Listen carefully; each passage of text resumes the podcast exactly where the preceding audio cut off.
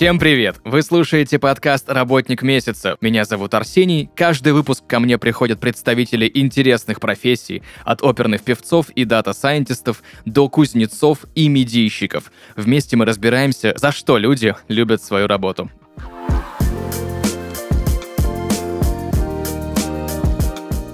Друзья, и сегодня в подкасте «Работник месяца» бизнес-партнер по инновациям Аркадий Панин. Аркадий, привет! Привет.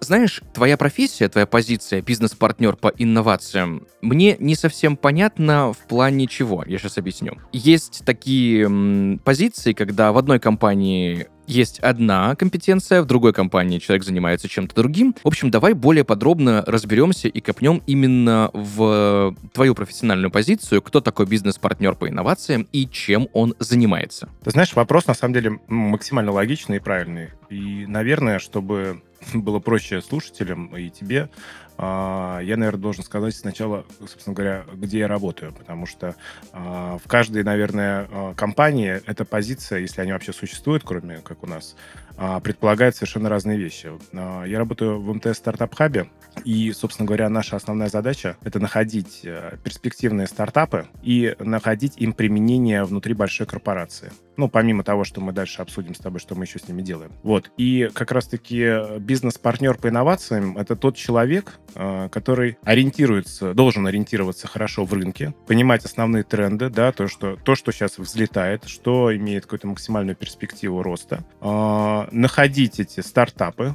приносить в корпорацию и продавать внутри корпорации эту идею, что эта штука точно стрельнет, это точно пойдет, и это то, на что нужно обратить внимание. А если говорить, наверное, в сравнении с другими э, компаниями, где есть похожие позиции, у нас она, наверное, больше, более расширенная. То есть э, классический подход такой. Э, Есть человек, который ищет. Он называется скаут. Мгм. А, у нас эта позиция больше такая бездевная, да, то есть когда мы не только находим, да, но в целом мы смотрим на э, рынок в целом, да, анализируем, и еще им и роль продавца, да, то есть мы не только найти должны, но еще и доказать и продать то, что это точно стрельнет.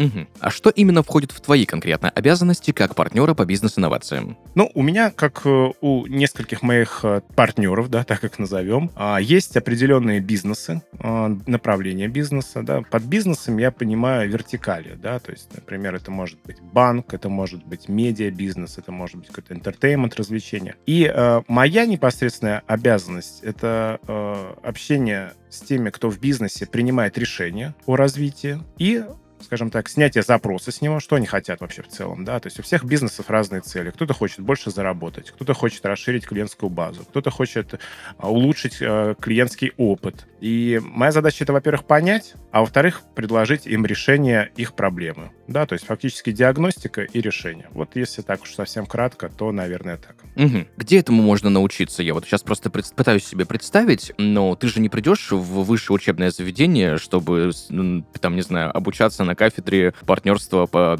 инновациям. В общем, какое нужно иметь образование? Нужно ли иметь образование, чтобы работать на такой позиции, как у тебя? Э, Какими навыками, компетенциями нужно обладать, приобретать? В общем, примерно вкратце свой путь. Расскажи, пожалуйста. А вот это, кстати, прикольная история, потому что а, ты совершенно правильно говоришь.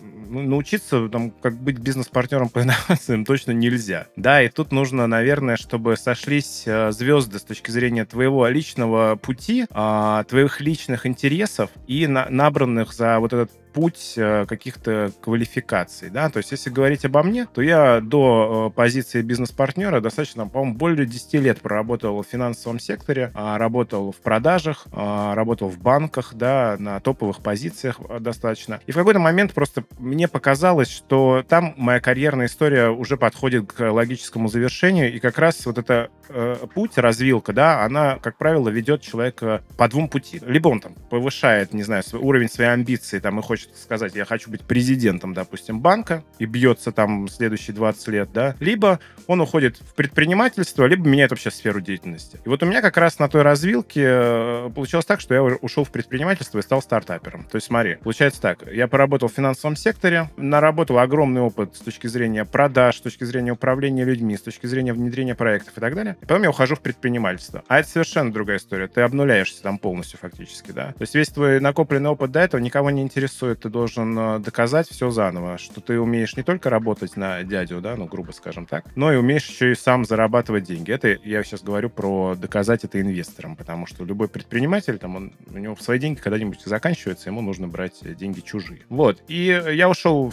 в э, стартаперы, да, то есть я делал там порядка четырех лет, я делал свой проект, потом я его продал, и понял. А вот за время, когда как раз-таки я делал свой проект, а, я понял взаимодействие с другими предпринимателями, я понял, что мне очень нравится делиться с ними опытом. Да, то есть те ошибки, когда ты допускаешь во время работы предпринимателем, да, стартапером, а, тебе хочется рассказать кому-то другому, чтобы он тоже, во-первых, порефлексировал, тебе одновременно с ним порефлексировать, а второе, чтобы он не допускал того же самого. Вот. Но вот какой-то момент я понял, что клево, да, быть предпринимателем клево, но настолько много вот этой операционной деятельности, а, наверное, личные какие-то свойства мне не позволили э, это все качественно делегировать, да, я почему-то вот как бы за... ушел в тему того, что вот я сам все умею, а вот все мой, мой, мой родной кусочек лучше меня никто не сделает.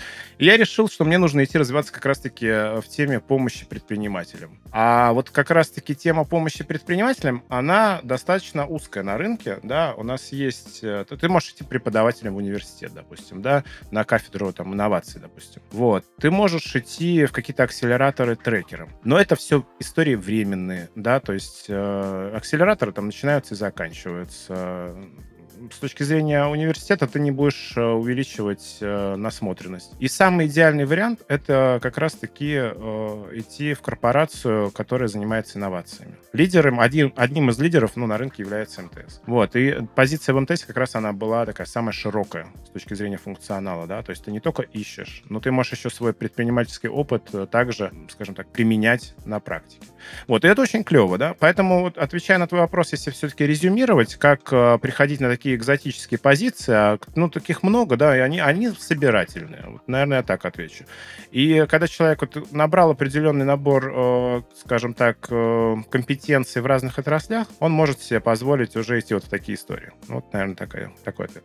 Ты знаешь, я несколько раз общался с представителями разных стартапов, э, с начинающими стартаперами, с людьми, которые уже много раз это делали. То есть я примерно понимаю, как э, мне люди рассказывали, как вот с той стороны происходит поиск инвестиций, да, поиск, не знаю, бизнес-ангела, например. Кстати, про это тоже мы еще подробнее поговорим. Но как происходит с обратной стороны? Как именно вы ищете стартапы, насколько это сложно? А, здесь есть а, тоже, как обычно, два вариант. Это либо делаем мы, активно ищем через источники, о которых я поговорим сейчас, а, либо стартапы приходят сами к нам. Давай со второй части начнем. Значит, э, стартапы приходят к нам, и, как водится, приходит всегда разное качество этих стартапов. 90%, э, ну, не в обиду стартапов, они на ранней стадии, возможно, даже на стадии идеи, которую они сами не до конца проработали. Такие стартапы мы отсеиваем. 10% из них попадают к нам э, в нашу воронку, и мы с ними начинаем работать. Как они нас находят? Ну, это через какие-то публичные каналы, через СМИ, там, где мы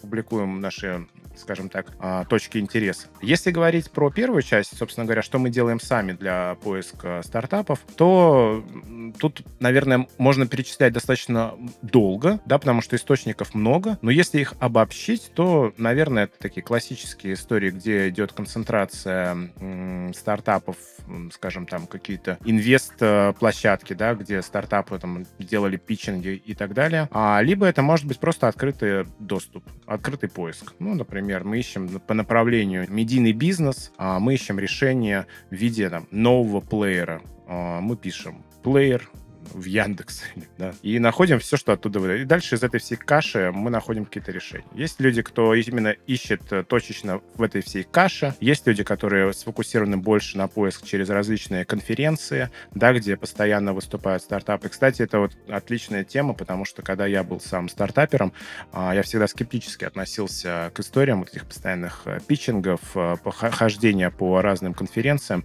Но, как показывает практика, там все равно присутствует достаточно большое количество инвесторов, которые потенциально готовы дать э, свои деньги. Конечно, качество вот этих всех выступлений, оно не всегда хорошее, не, не всегда эти мероприятия, скажем так, продуктивны, но при этом никогда их не отсекают с точки зрения источника поиска стартапов. То есть это всегда остается, скажем так, одним из топовых э, каналов э, поиска. Окей, хорошо. Вот представим ситуацию. Все, матч случился, стартап найден. Что дальше? Как начинается общение? Из каких стадий состоят переговоры? Ну, лично, если говорить про мой путь, да, то я всегда стараюсь сразу общаться с фаундером непосредственно. Да. Иногда это бывает сложно. И, кстати, вот такая тоже подсказка стартапам, э, которые, ну, может быть, находятся на, ну, пусть не ранней стадии, а какой-то уже промежуточной. Не делайте сложного пути к основателю, там, генеральному директору. Ну, вот это прям боль такая, да, когда нужно там... Ну, то есть представь, да, мы хотим, условно, дать деньги, а мне приходится там общаться с секретарем э, и объяснять, что как бы это, ну, вам, это вам надо.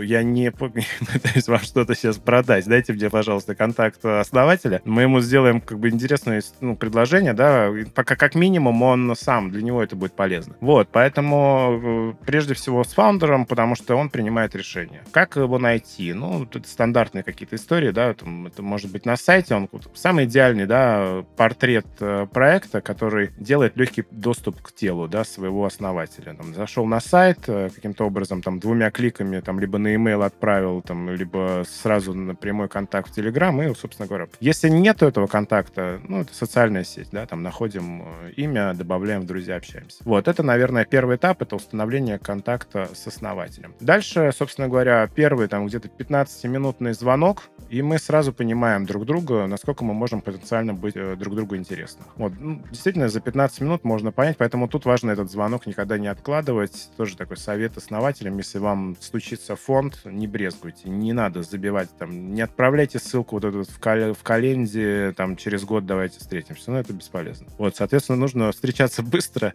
и эффективно, 15 минут достаточно. Если произошел некий матч, да, там, пер- первичный, э- мы договариваемся уже о второй, втором звонке, как правило, ко второму звонку мы уже подписываем документы о неразглашении, о том, чтобы мы могли свободно, комфортно общаться, да, где мы можем поговорить о цифрах, об экономике проекта, а мы более детально делимся нашем бизнесе, рассказываем, где нам нужно усиление, и обсуждаем, какие возможные варианты сотрудничества. А варианты сотрудничества у нас, как всегда, там, их ну, условно три, да, а, а если еще уже, то два. Это либо инвестиции, либо партнерство. Вот просто инвестиции бывают разного вида, да, это либо миноритарная, либо полная покупка бизнеса. Вот, если мы говорим про м, партнерство, то это классический там формат, когда мы делаем закупку у проекта, ну и он оказывает нам свои услуги. Если мы говорим про инвестиции, мы понимаем, что это потенциальный проект для роста, в том числе да, для расширения, продуктового расширения и предложения нашим пользователям, нашим клиентам корпорации. И мы предлагаем инвестиции, собственно говоря, чтобы секьюритизировать наше партнерство с ним в дальнейшем, да, может быть, поговорить о каком-то эксклюзивном партнерстве и так далее, и так далее. Вот. И э, дальше в целом, э, если мы говорим про инвестиционный трек, это в среднем занимает там 4-6 месяцев, да, это может быть, в принципе, и быстрее, но все зависит от того, э, как быстро мы решаем все бюрократические вопросы. Вот это если, наверное, наверное, э, совсем кратко. Угу. Я так понимаю, что у стартапов, многих у разных, мне кажется, ну, я просто с этим не сталкивался, поправь меня, если я не прав. В общем, мне кажется, что бизнес-модели-то очень сильно разные, и нужно каждую бизнес-модель разобрать, подойти, посмотреть, какой-то трекинг провести, возможно, э, какой-то, не знаю, аудит. Расскажи подробнее, как проходит именно разбор бизнес-модели стартапа, с которым вот э, либо вы планируете начать сотрудничество, либо уже вот начали? Как правило, тут есть, наверное, ключевая история, связанная с тем, что сходится ли экономика с проектом. Да, то есть можно там долго говорить про разные дэшборды, разные подходы к оценке там, с точки зрения юнит-экономики и прочее.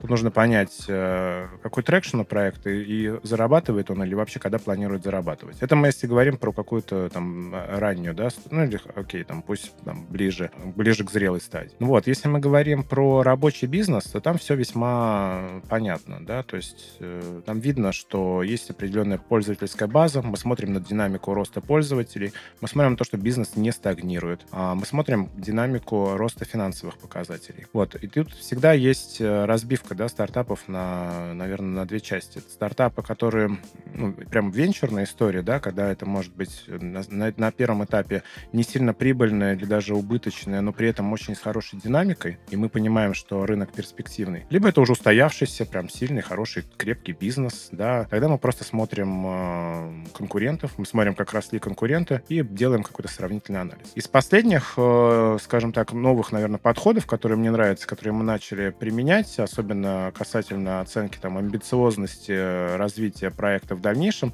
мы смотрим некие референсы э, в Штатах, либо в других каких-то странах, там, неважно. Да, мы смотрим, есть ли в этой нише, допустим, единороги, да, и, может быть, на нашем рынке это пока в какой-то зарождающейся стадии, а где-то это уже прям стрельнуло. И для нас это кажется классной амбицией, да, то есть, в принципе, мы можем повторить, да, какую-то, ну, скажем так, историю успеха, да, уже на нашем рынке. И вот такой подход, он такой прям зажигательный, да, можно сказать, потому что ну, все хотят найти какой-то прям алмаз, да, сделать из него там бриллиант, условно. Вот мы, наверное, тоже это хотим, и поэтому для нас важно смотреть всегда аналоги. Вот, опять-таки, да, а, мы всегда мы всегда очень осторожны, да, в этом тоже подходе, потому что если мы видим, что приходит человек с какой-то классной новой идеей, но до этого она нигде не стрельнула и нигде не сработала, скорее всего, мы здесь будем очень сильно осторожны, потому что кажется, что это невозможно оценить. Вот, поэтому, опять-таки, да, возвращаясь сначала к твоему вопросу, как, э, собственно говоря, оценить э, бизнес-модель, конечно, на первом этапе мы смотрим конкурентов,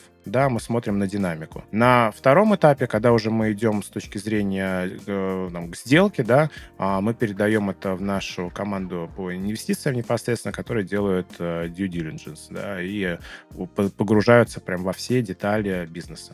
Вот так. Аркадий, как в среднем проходит твой рабочий день? А, я бы ответил на этот вопрос так. Вот есть хороший рабочий день, есть рабочий день, который ты прошел и забыл о нем. Вот хороший рабочий день — это когда в нем было много общения с проектами. Да, и как он может проходить? Я прихожу, выпиваю чашечку кофе, в ванную не ложусь, да, открываю компьютер и начинаю смотреть, собственно говоря, что там сегодня у нас по пайплайну, да, то есть мы всегда отталкиваемся от э, того, э, какие сейчас есть запросы от бизнеса, вот, собственно, и какие сроки. Приоритизируем, исходя из того, что может максимально быстро выстрелить, да, то есть мы стараемся фокус сделать именно на том, э, где видим перспективу быстрой сделки, вот, соответственно, дальше мы активно-активно смотрим рынок, э, и каждый день фактически он похож на другой, но он кардинально отличается с точки зрения э, эмоций и впечатлений, потому что когда ты общаешься со стартапами, а в день там происходит, ну, не меньше там 4-5 каких-то общений, да, с проектами различных, абсолютно могут быть разные ниши, абсолютно разные основатели, абсолютно разные там наборы эмоций э, на другом конце провода, да, и это всегда очень сильно вдохновляет. Поэтому отличный день, когда было очень там много встреч, которые перешли в следующий следующий этап, да, там, этап проработки. Соответственно, есть, ну, и я сейчас говорю о непосредственно о стартапах, но не менее классно еще и общаться с самим бизнесом, да, то есть э, у бизнеса тоже постоянно меняются, обновляются задачи. Вот, понятно, что бизнес, помимо того, чтобы погружаться в инновации, еще и занят непосредственно ежедневными рутинными задачами, но мы также стараемся с ними а, часто взаимодействовать. А, наверное, вот в двух словах, как выглядит, то есть постоянное общение, постоянная коммуникация и анализ. То есть, наверное, я бы разделил так. 60% мы занимаемся поиском, общением и коммуникацией со стартапами и с бизнесом. 40% мы отдаем на аналитику, исследования и проработку кейсов. А что вообще вы можете дать стартапам? Это, возможно, какие-то венчурные инвестиции или какой-то из бизнес-юнитов МТС в качестве клиента, либо, там, не знаю, каналы продаж. А, давай более подробно разберем, что вообще получает стартап. Да, вот это хорошая тоже тема. Я вот, коллега тут рядом сидит моя, я вот думаю, мы можем сказать же, мы можем дать миллиард, да, то есть у нас на этот год очень большая амбиция. У нас есть миллиард рублей, хрустящих, настоящих.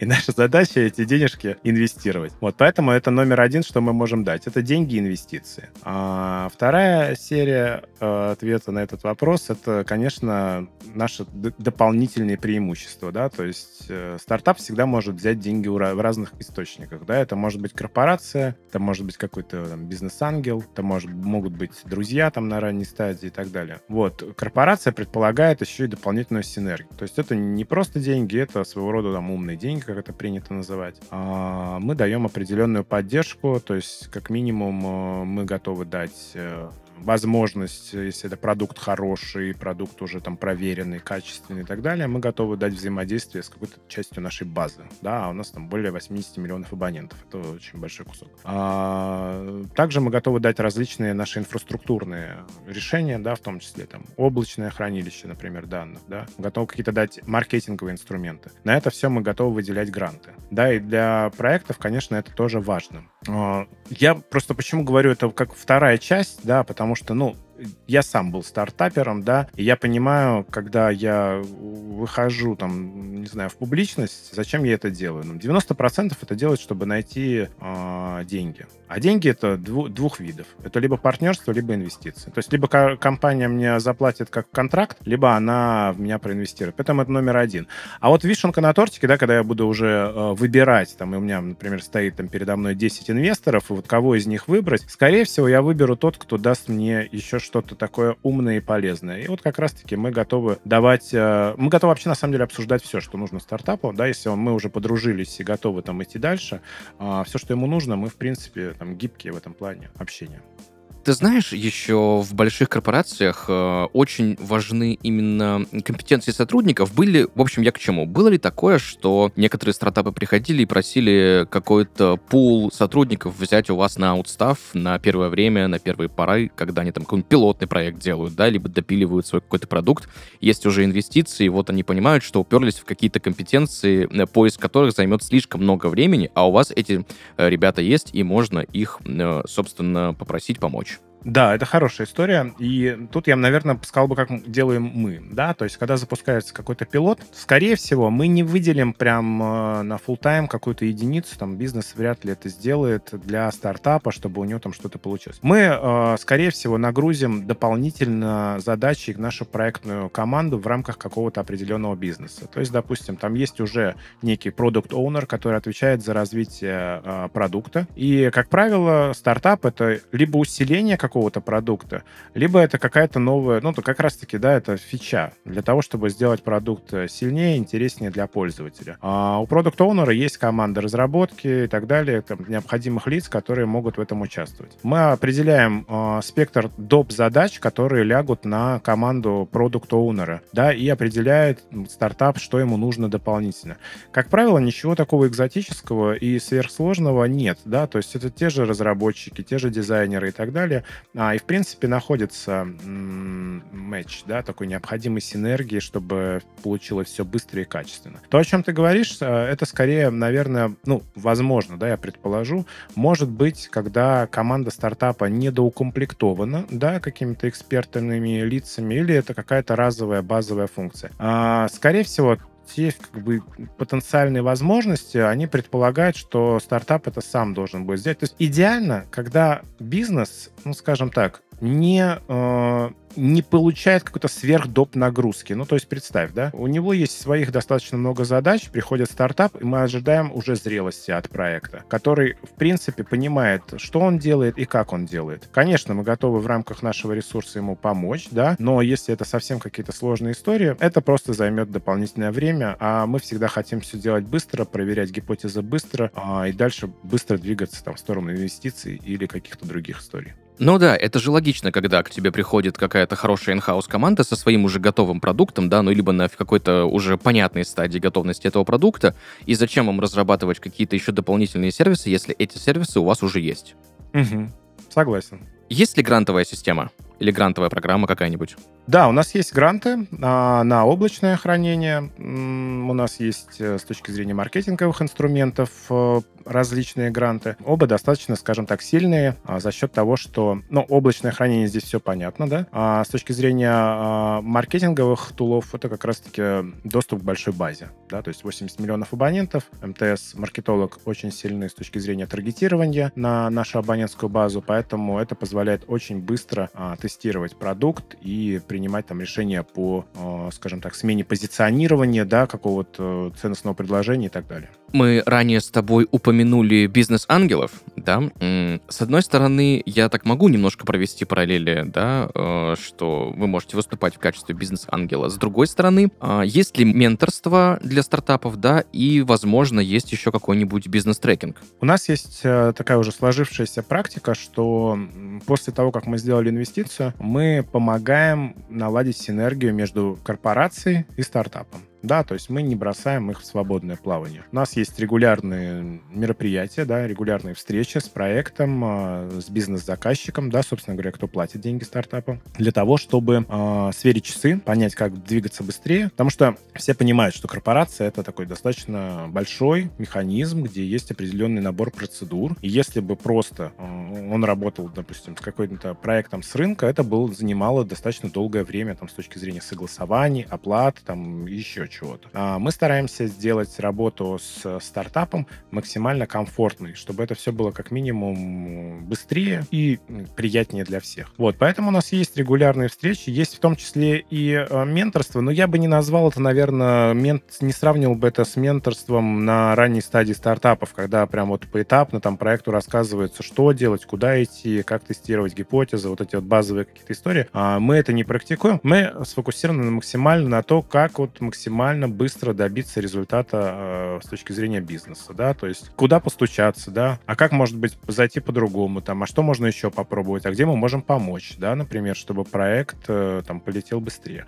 Вот в таком плане, да, некое трекерство, если можно это назвать трекерством или там менторством, да, наверное, есть, да, а, но это именно такое сфокусированное э, действие для результата. Самые интересные кейсы, которые у вас были? У нас достаточно много кейсов. Я бы тут, наверное, вспомнил какие-то смешные факапы, которые могут быть. Да? Это обожаю. Такие, да, да, то есть да, они, они такие достаточно веселые, но просто это к тому, как вот э, к проектам относиться в принципе, да, когда они приходят в корпорации, может быть, не получают э, быстрого фидбэка. А вот буквально недавно у нас была очередная встреча с бизнес-заказчиком, ну вот честно, да, там не знаю, как это произошло, но выпало из головы, да, а встреча уже там через 10 минут, собственно говоря, а нам нужно прийти на встречу с бизнесом и показать ему какие-то классные решения, да, собственно говоря, что можно применить, вот, буквально взять и внедрить. И так вот повезло, что в бизнесе как раз-таки сменился стратег. И через 10 минут встреча, никакой презентации с проектами нет, ну, выпало из головы, отменять ее некрасиво. И что мы делаем? Мы берем презентацию с проектом прошлого года, мы достаем из архива и показываем прошлогоднюю презентацию с проектами, которые тогда не очень-то, скажем так, и зашли. А вот сейчас мы их показываем, и он настолько был восхищен этими всеми проектами, он говорит, нам надо практически все потестировать и проверить, что это рабочие гипотезы или нет. И вот представь, да, какое было разочарование у проектов, а мы там порядка 10 было в этой презентации в прошлом году, допустим, да, потому что они не зашли к какому-то конкретному. Мы всегда же говорим, это а, какой-то, может быть, в том числе не, всегда объективный подход. Там у каждого бизнеса есть свое видение ну, у того, кто принимает решение, да, а, и он не видит перспективы здесь, да, то есть он, например, там сфокусирован на какой-то другой нише. А вот пришел новый, да, decision maker. И он говорит, а это классное направление, я считаю, что это стрельнет. Ну вот, и фактически а, проектам надо чаще возвращаться, наверное, мораль этой истории, да, то есть в том числе и в корпорации. У меня есть проекты, которые к нам стуч... ну, стучатся именно ко мне уже, да, мы всегда там переходим к на личное общение, они стучатся ко мне там по полгода. Там полгода я вообще назад, например, не могу даже представить, что с ним делать, э, то есть куда его можно прикрутить. А сейчас он приходит, да, и мы видим, что направление развивается, они как минимум живы, да, ну, это для стартапа там тоже ценный для нас индикатор, что он на плаву и показывает динамику. Поэтому нужно чаще возвращаться. Мы со своей стороны тоже не стесняемся и возвращаемся с проектами, которые не были а, интересны на тот момент, но могут быть интересны сейчас. Я думаю, что вот это как раз-таки такие самые ценные, наверное, советы быть более настойчивым, и, которые мы сами себе применяем в том числе, да, то есть мы приходим еще раз, мы стараемся переупаковаться, то есть мы верим, если в историю, которая может стрельнуть, мы ее показываем несколько раз. Топ-3 ошибок начинающих стартапов, как делать не надо. Я, наверное, назову здесь такие достаточно, с одной стороны, банальные вещи, но которые, мне кажется, важны. А, топ-1 — это вот прям не надо долго... Вот если мы говорим про начинающий проект, да, просто ну, я не знаю, какая у нас будет аудитория. Если мы говорим про начинающий проект, не надо долго делать, пилить свой продукт. Как показывает практика, когда ты затягиваешь процесс разработки и не тестируешь э, значимость проекта для рынка, ты теряешь время. В конечном счете тебя кто-то обгоняет, и э, ты становишься просто не нужен. А, второй, топ, топ-2, э, я бы сказал так, что нужно быть, вот тоже возвращаясь к предыдущей моей теме, нужно быть э, настойчивым и, наверное, фокусироваться опять-таки, да, важно понимать, что за бизнес делает проект. Нужно быть настойчивым в плане продаж, да, то есть нужно максимально фокус всегда делать на продажах и постоянно там, наверное, ну, чтоб- чтобы постоянно быть, э, скажем так, в тренде рынка, понимать, а, какой сейчас есть запрос. Под продажами я принимаю это в том числе и исследования, да, потому что продукт должен постоянно там быть адаптирован к потребностям рынка. Поэтому это важно, постоянно не останавливаться. А, топ-3, топ-3, надо подумать, что еще это может быть.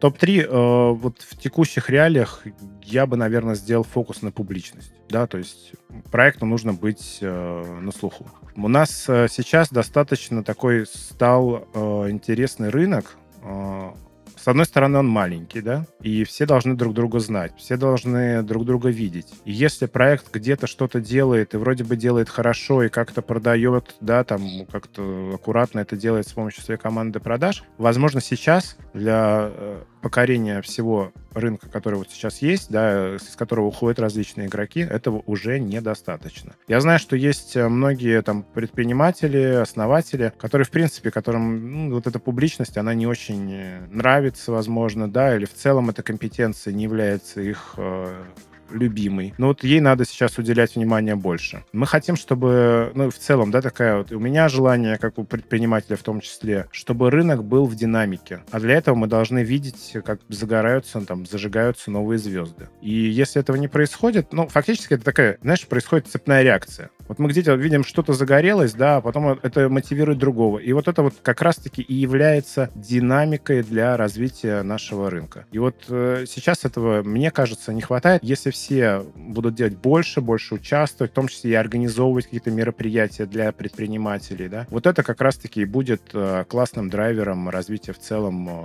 такой предпринимательской, предпринимательской истории в нашей стране. Супер. А, ты знаешь, есть некоторый пул вопросов, которые я задаю всем гостям подкаста «Работник месяца». Вот скажи, пожалуйста, в твоей профессии, в твоей деятельности, что, наверное, знаешь, самое-самое такое сложное, болючее, что занимает больше всего усилий у тебя? Самое сложное, но не болючее, это придумать э, то еще, чего не придумали, да, то есть э, как- как- как-то вот, вот прям вот сесть и изобразить что-то такое, что не знаю что, но вот и не знаю где, но вот вот, вот оно есть, и оно точно среботает. Вот, наверное, это, потому что это такой, с одной стороны, вроде как стандартный бизнесовый подход, но очень сильно кре- к- знаешь, креативность, как говорится, мучением или как-то, как сказать, из-под палки креативность в себе не родишь. Вот, и иногда, если у тебя нет вдохновения, если у тебя какая-то апатия, там, а это у всех там периодически бывает, вот этот э, креативный элемент взбодрить сложно. Вот, наверное, это. Но это и любимое. Зато если потом э, загорается какая-то идея, мысль, да, или какой-то кейс, э, это прям тебя может очень долго бодрить. То есть и за это ты тоже любишь свою работу? Конечно. Мгм. А есть ли что-нибудь такое, знаешь, что вот, ну, раздражает? Немного так, подбешивает. Вот не сильно, но вот хотелось бы, чтобы этого не было. Знаешь, у нас же у всех есть какие-то мелкие такие вещи, да, как там утренние пробки или что-то вот такое. Есть ли нечто подобное? Ну, конечно, подбешивает, когда ты, вот это из первого просто тоже вытекает, когда ты уже придумал какой-то клевый кейс, и ты его принес, рассказал, а тебе говорят, что? Что это вообще такое, дружище? Иди там про- подумай еще посиди. А ты как бы уверен, что это точно вот полетит, и проект уже нашелся, да, и там и фаундер крутой. А тебе как бы приносят аргументы в ответ, что эта тема точно не сработает. И, кстати, вот интересно, да, а, ведь часто человек тебе дает, а он же тоже заинтересован, да, на другом конце, чтобы что-то получилось. Мы же работаем в команде, но он дает тебе объективные советы. И вот бесит, что ты сам их в какой-то момент не усмотрел, да, то есть ты слепо загорелся какой-то историей, может быть, не, до- не докрутил докрутил, может быть, не доисследовал. И э, как бы загорелся тем, что действительно уже может быть какой-то и отработанный в том числе материал. Вот, поэтому это бесит, но это, скажем так, это часть работы, и тоже мы ее, эту часть любим в конечном счете, но бесячая. В завершении нашего с тобой сегодняшнего разговора я бы хотел попросить у тебя дать э, какой-нибудь совет, можно не один, начинающим стартапам. Начинающим стартапам я дам м, два совета. Первый совет. Если вы делаете продукт, чувствуете там через год, через два, что это скажем так, полная шляпа, не стесняйтесь его закрыть. Не надо продолжать его делать еще три года, если он никому не нужен. Почему я такой совет всем даю? Потому что я э, делал свой проект там пять лет, да, и я, ну, прям мучился последние три года. Я понимал уже, что это все ужасно. Ну, то есть, условно, один я эту тему точно не вывезу, а закрыть было жалко, потому что вроде потрачено столько времени было. Вот, и я рад, что я нашел там синергичную историю, кому я продал, и это там было полезно. Вот, э, поэтому тут так. А если брать про второй совет, вот не бросайте свой проект, если вам все вокруг говорят, что это шляпа, а вы прям верите, что точно как бы сработает. Вот, потому что э, очень часто практика показывает, что не хватает совсем чуть-чуть, да, для того, чтобы м- прям вот стрельнуло. Вот когда уже полностью перегорели, да, окей, да, но когда вот вы делаете, на... это, это очень крутой все равно будет опыт, который вы будете вспоминать, даже если это не получится, да, но вы будете вспоминать, что вы классно провели время. Вот, наверное, такие два совета. Супер, спасибо тебе большое за эти отличные, вытекающие одно из другого советы. С одной стороны, вроде бы и да, и да. Знаешь, это напоминает мне историю про очень популярную фразу, да, что у меня для вас есть две новости. Одна хорошая, другая плохая. Хорошая новость в том, что все зависит от тебя. Плохая новость в том, что все зависит от тебя. Точно. Друзья, сегодня в подкасте «Работник месяца» был бизнес-партнер по инновациям МТС Стартап Хаб, платформы для развития технологических проектов в прибыльный бизнес, Аркадий Панин. Аркадий, еще раз тебе спасибо за сегодняшний разговор. Спасибо за приглашение. Друзья, на этом у нас все. Услышимся в следующих выпусках. Пока-пока.